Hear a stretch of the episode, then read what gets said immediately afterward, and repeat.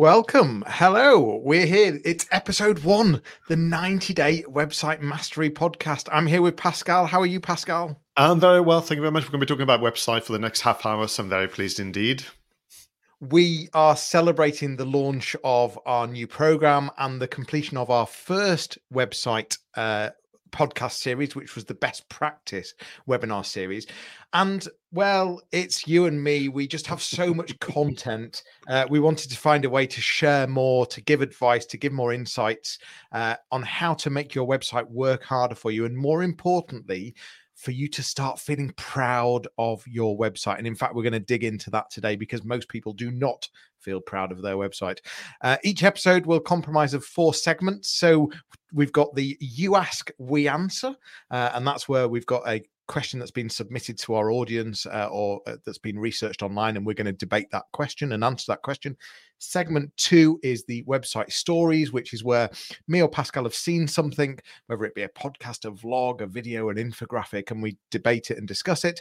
We've got the website engine room, where we're going to share two apps that are really going to help you make your life easier as a website manager or website creator. And the fourth segment we have is the website call to action one change or adjustment that you should be doing or making to your website right now uh, to make some big differences. So, without further ado, let's jump into those segments. We're going to start with You Ask, We Answer, and I'm going to let Pascal lead us on our journey. Yeah, thank you very much, and well done. This is a fantastic summary of something that we just created only very recently. As you said, you know, looking at different ways to share our passion for website design and management, but also looking at ways to use, you know, information that is current to share our own expertise and approaches to creating a great website uh, experience for your users. So I wanted to take you to the very, very beginning of how somebody might begin their journey to either launch or relaunch a website. And Google, Bing or Yahoo, could be a, a good starting point. Now, research would suggest that the top Google search for websites and the how question is how to create a website. But here's the thing, Jonny. When you look at the first two pages of such results, I was really, really quite surprised by how poor the advice was, how outdated, uh, quite simply, the advice, which I think is being copied and pasted and plagiarized by so many different platforms, suggests that the step number one to creating a website, listen to this, is to choose a domain name. step number two is to set up email addresses. Step number three is to find a hosting company. So you have this whole range of activities that have got nothing to do with a website. And well, I'm going to ask you directly. I mean, I suspect this is not how you start a website journey with your customers yourself. No, well, I mean, choosing a domain name uh, to some extent comes actually quite a bit later on in the journey. Mm. Um, and it's, you know, it's all about, you know, why? Why do we want a website? Never mind how to create one. Why do we want one? What's it going to do? Who's it going to talk to? Who's the audience? Uh, who, who, who, you know, who's our different stakeholders? What's the purpose? what's the functionality and and that that opens a whole can of worms in terms of functionality some people um, don't consider functionality at all and some people try and suddenly create a website that that that is going to do every single process in their entire business and just does it all really badly. Yeah so so you had those kind of really bizarre advice that had nothing to do with that and then you had of course all the and I've got nothing against them, but all those kind of free to you know low cost options where you can choose a template. So they would say, "Oh, to go to the website, choose a template." And I was thinking that has really I don't recognize those stages at all because, like you, I would focus with my customers on the audience profiling. And you can do that in so many different ways, saying, well, who ideally is going to be the visitor? And then I'll talk quickly about behavior. So, what is the best possible outcome of a website visit? Do you want them to book? Do you want them to uh, come and visit your premises? Do you want them to buy something online? So we actually focus on on the endpoint, and then with um, content, so ABC, audience behavior content, you work your way backwards towards the homepage. And there's one exercise I love doing with them because unless you are a, a full time website designer, the likelihood is the the need to create a website or relaunch a website is every so often, as in every few years, I would imagine. So I do a lot of book uh, book um, scrapping, scrapping, scrapbooking, I beg your pardon, that was the term I was looking for, where we look at examples from other industries and sectors, not theirs, otherwise too busy looking at the competition. And we ask ourselves the question, you know, why do you think this about page is, is um, you know, connects with you? What do you like about this landing page or this homepage? And we start to educate ourselves about current trends and so on. So, so the point I suppose I, I'm making and you're making is that it takes time to reflect on the website before you even go ahead online to choose a template. Yeah, definitely and and uh, it, there's a lot more questions to ask and and this doesn't have to be a, a big long process either um, it, some of these things can be answered quite quickly but but so many uh, businesses or organizations don't consider some of these questions and don't consider uh, some of the things and and you know just understanding the the personas and the target audience can really understand can really help you understand you know what device this has to be fully optimized for. What what what what do we need to make happen really really easily on this website? What what's the purpose? What's it going to achieve? And and actually it's bringing the whole branding into question as well. What's our messaging? What's our what, how how are we getting across that hook you've you've got less than a fraction of a second to pique someone's interest and to get them hooked into wanting more into wanting to take action into wanting to to to go on the journey you're giving them so the wording is so important too mm. do you know listening to you reminds me a bit and i have a lot of sympathy for the, the attraction of going straight into the laptop and looking for a platform that gives you templates and you can start to play with things because sometimes people are worried about they don't have enough confidence in the ability to get to the end point. But it's not dissimilar to trying to pull together a great presentation, but the way you start is by opening a PowerPoint of Keynote. And that's not true. Oh, you shouldn't, certainly. The way you start is literally with, with post-its and you write things down and, and you leave yourself a few days if, if of course you have that luxury. But you want to essentially put together the sketches and and the kind of and go back and judge your mind and so on. But do this uh, which is what you're describing in conversation mode. I, I don't think should, this should be a solitary activity. Yeah, no, a bit a bit of a mind map, and and and you've already said that this isn't about us saying we're against free tools and and and templates uh, you know far from it actually. We love that sort of stuff. And just like you said powerpoint for for power for for presentations. Absolutely. It's just the thought process and the the the it's the process and how you go about it and the questions that you need to ask that's the missing ingredient in a lot of the time. No, absolutely. It's, it's a bit like I'll use this analogy, for, and then we move on to the next segment. You want to launch a restaurant but you've not worked out the menu and mm. the food and yet you want to build the restaurant. You want to start to put the branding and you want to put all yeah. the decorations yeah. and so on. You've got to do it the other way. All right so um, i'm sorry google but your search results are rubbish. You know we're not going to accept them. So we're going to go ahead and change them. All right website stories. So this is our segment where we use a, a, a content online whether it's podcast an article or a video which allows you and i to react to what is happening. And I came across this great article written by Duncan MacRae, who's a tech journalist and editor for Marketing Tech News. And the article, well, the strapline and the title is as follows 47% of UK businesses are embarrassed by their website. Embarrassed when they are in front of a key stakeholder and a customer. Interesting. Well, I mean, this goes back to why we put our program together. Um, anecdotally, uh, we hear this all the time. Um, you know, whether it be in our training sessions, whether it be one to ones, um, it's that moment that a potential client, a potential customer says to you, Can I have your website address?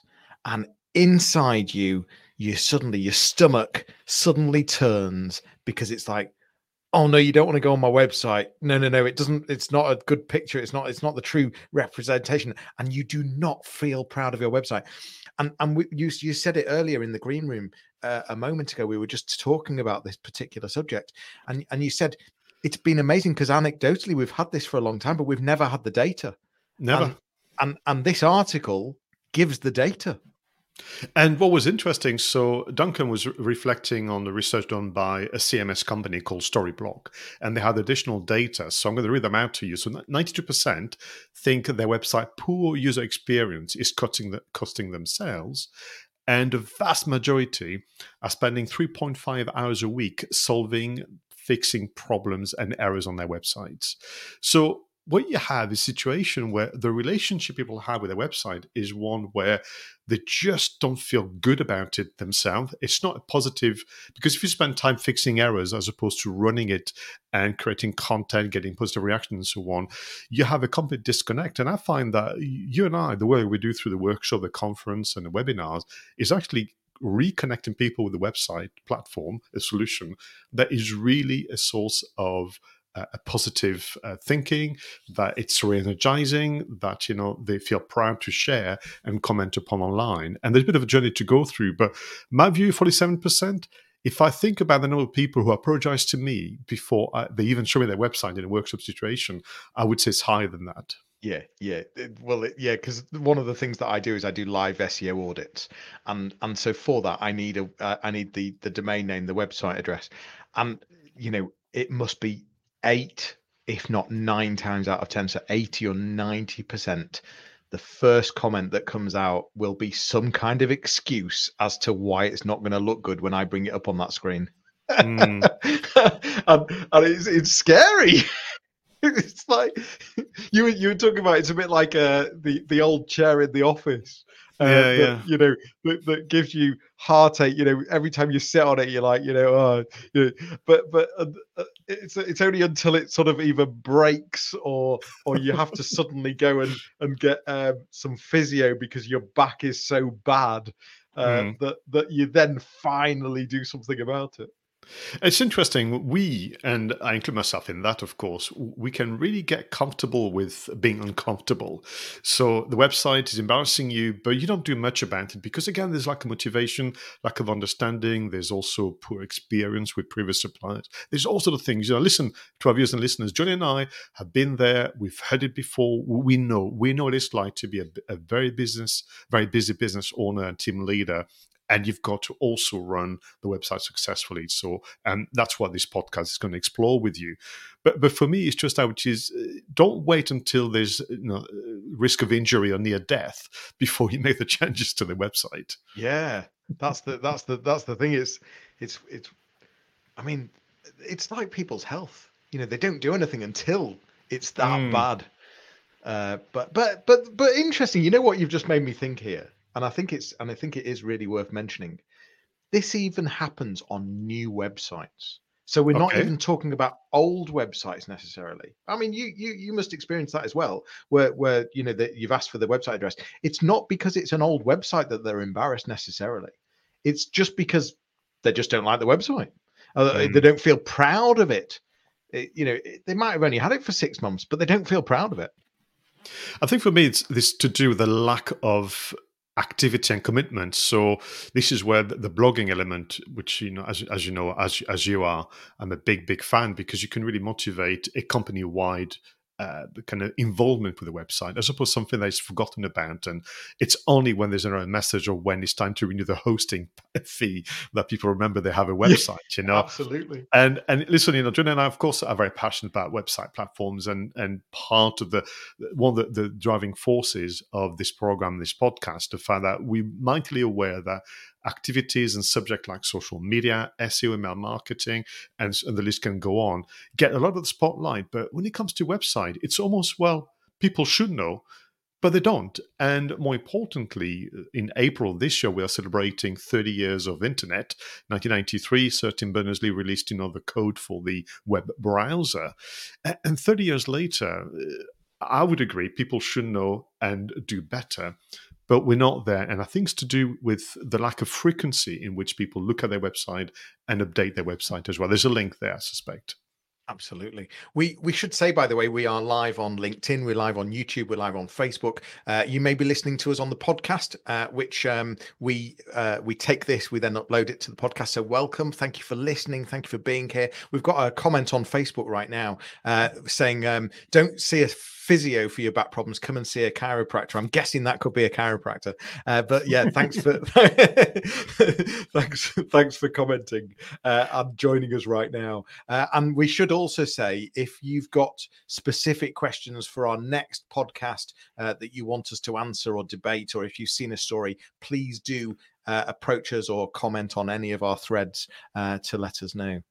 Thank you very much, Jonny. Um, I myself uh, see a, a, chiropractor regularly for my back, so I totally, totally agree. Listen, we talked about updating website, connecting with the website, so let's move on to the next segment, the website engine room. Bit of a um, kind of um, turn of phrase in terms of this idea of using tech to accelerate and, and stimulate your imagination really when it comes to running the website. So what we do um, each time we have a recording here, a session, we choose one app, one software solution, even, even one piece of kit that can make life easier as a website manager. So, Jonny Ross, what is your selection for today? So today I'm focusing on SEMrush. Uh, now it's a difficult one, this because I'm not suggesting that you need to go out there and spend a fortune on SEMrush because it's not cheap.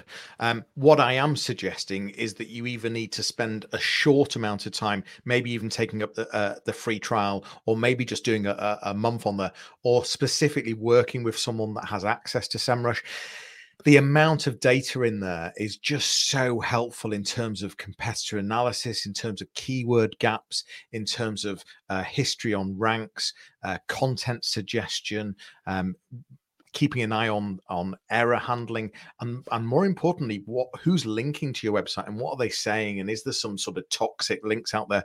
It's really um, it's a tool that i've used for many many years but they've they've really put a lot of investment into it recently and I just I don't know where I'd be without it.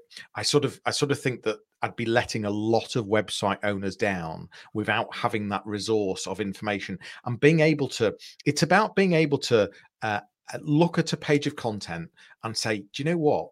We're missing a paragraph on this particular topic. We're missing keywords on this particular thing. And actually, we should be internally linking to some of our sort of pillar pages across the website because SEMrush has helped us identify these opportunities. So I think I think that tool that for me is a, a tool that really would make uh, life easier as a website manager or owner.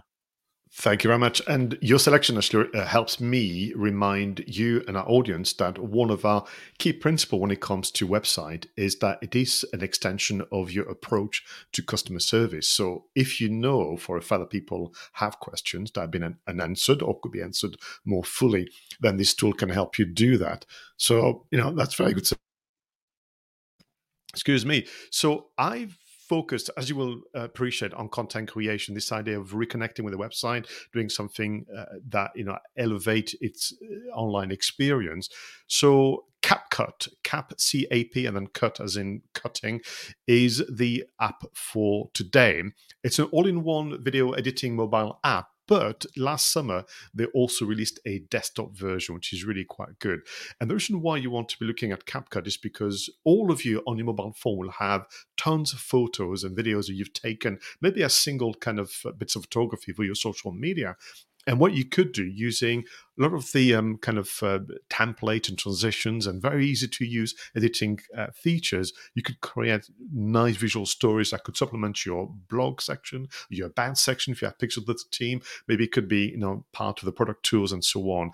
And video is a very very important uh, content format to build trust and credibility it ranks well. It had multiple use as well. And, I think for visitors, not only practically yeah they'll spend a bit longer on the page watching the video but they're still generally the the impression rightly so that it takes a bit longer to craft a good visual story than a single bit of photography or some text so you're also going to get the appreciation and add to your credibility. So CapCut is really fantastic if you are new to video editing, but because of the kind of advanced features you can kind of switch on, you can also get a kick out of, you know, if you are a, a kind of uh, practitioner of visual storytelling. So give it a go. And more important, this of all that content on your mobile phone gathering digital dust that should really now be on your website. Do you know digital dust? I, I heard a, a, a, a fact yesterday that the percentage of photographs ever taken in the history of the world, what percentage do you think was taken last year?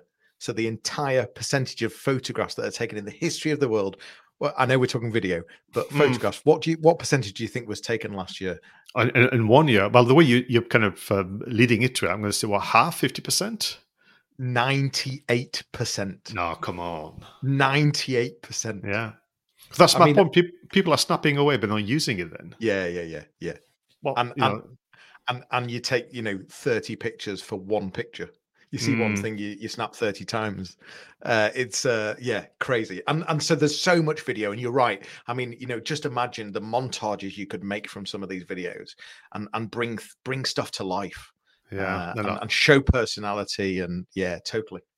So we can link them together. Then you could have, you could be inspired by the data you can get from. Uh, do you say SEMrush or SEMrush, yeah. SEMrush. Well, like yeah, you're right. No, I don't know. Uh, that's how I was checking. So you get inspiration for you know suggestions in terms of content ideas from from SEMrush. Then you ask yourself the question: Do we have it already? You may have eight percent of that story already, and then you can just complement it, or you give yourself a brief to go right. You know to illustrate this point or to actually show it in different ways because people will learn different ways. Some people like to read, listen, and watch. So you could cover all preferences and more. Then you can use CapCut to complete that. Well, since we are in the business of giving people things to do, let's move on to our final segment, the website call to action. So, what we do with each of those recording, we give you one change, one adjustment, one activity that's going to make a huge difference to your website right now. So, Jonny, what would be your recommendation? So quite topical. Uh, Google Analytics 4. Google are firing emails out to everyone at the moment. They are sunsetting Google Analytics, what we call Universal Analytics. That goes in June. Google Analytics 4 uh, launched uh, probably a good year, year and a half ago.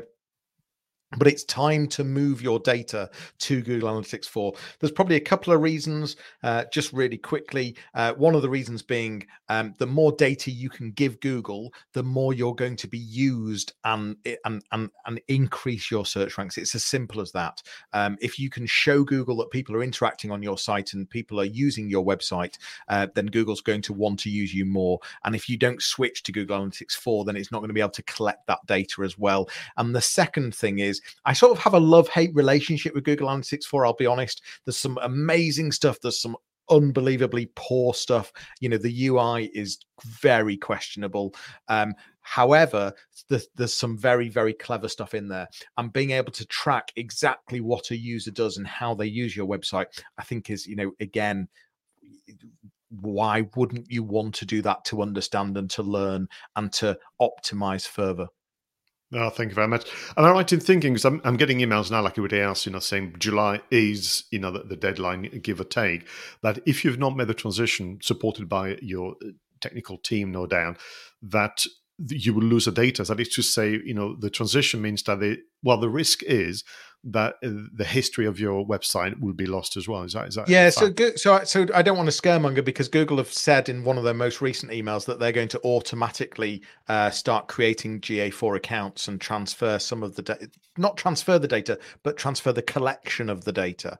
Um, the uh, for me, it's about the ownership of that, and it's about making sure that it's been set up correctly instead of a robot doing it, and and more importantly, taking that as an opportunity to redress what you're actually tracking on the website because there's so many opportunities that Google isn't going to automatically put in place at all.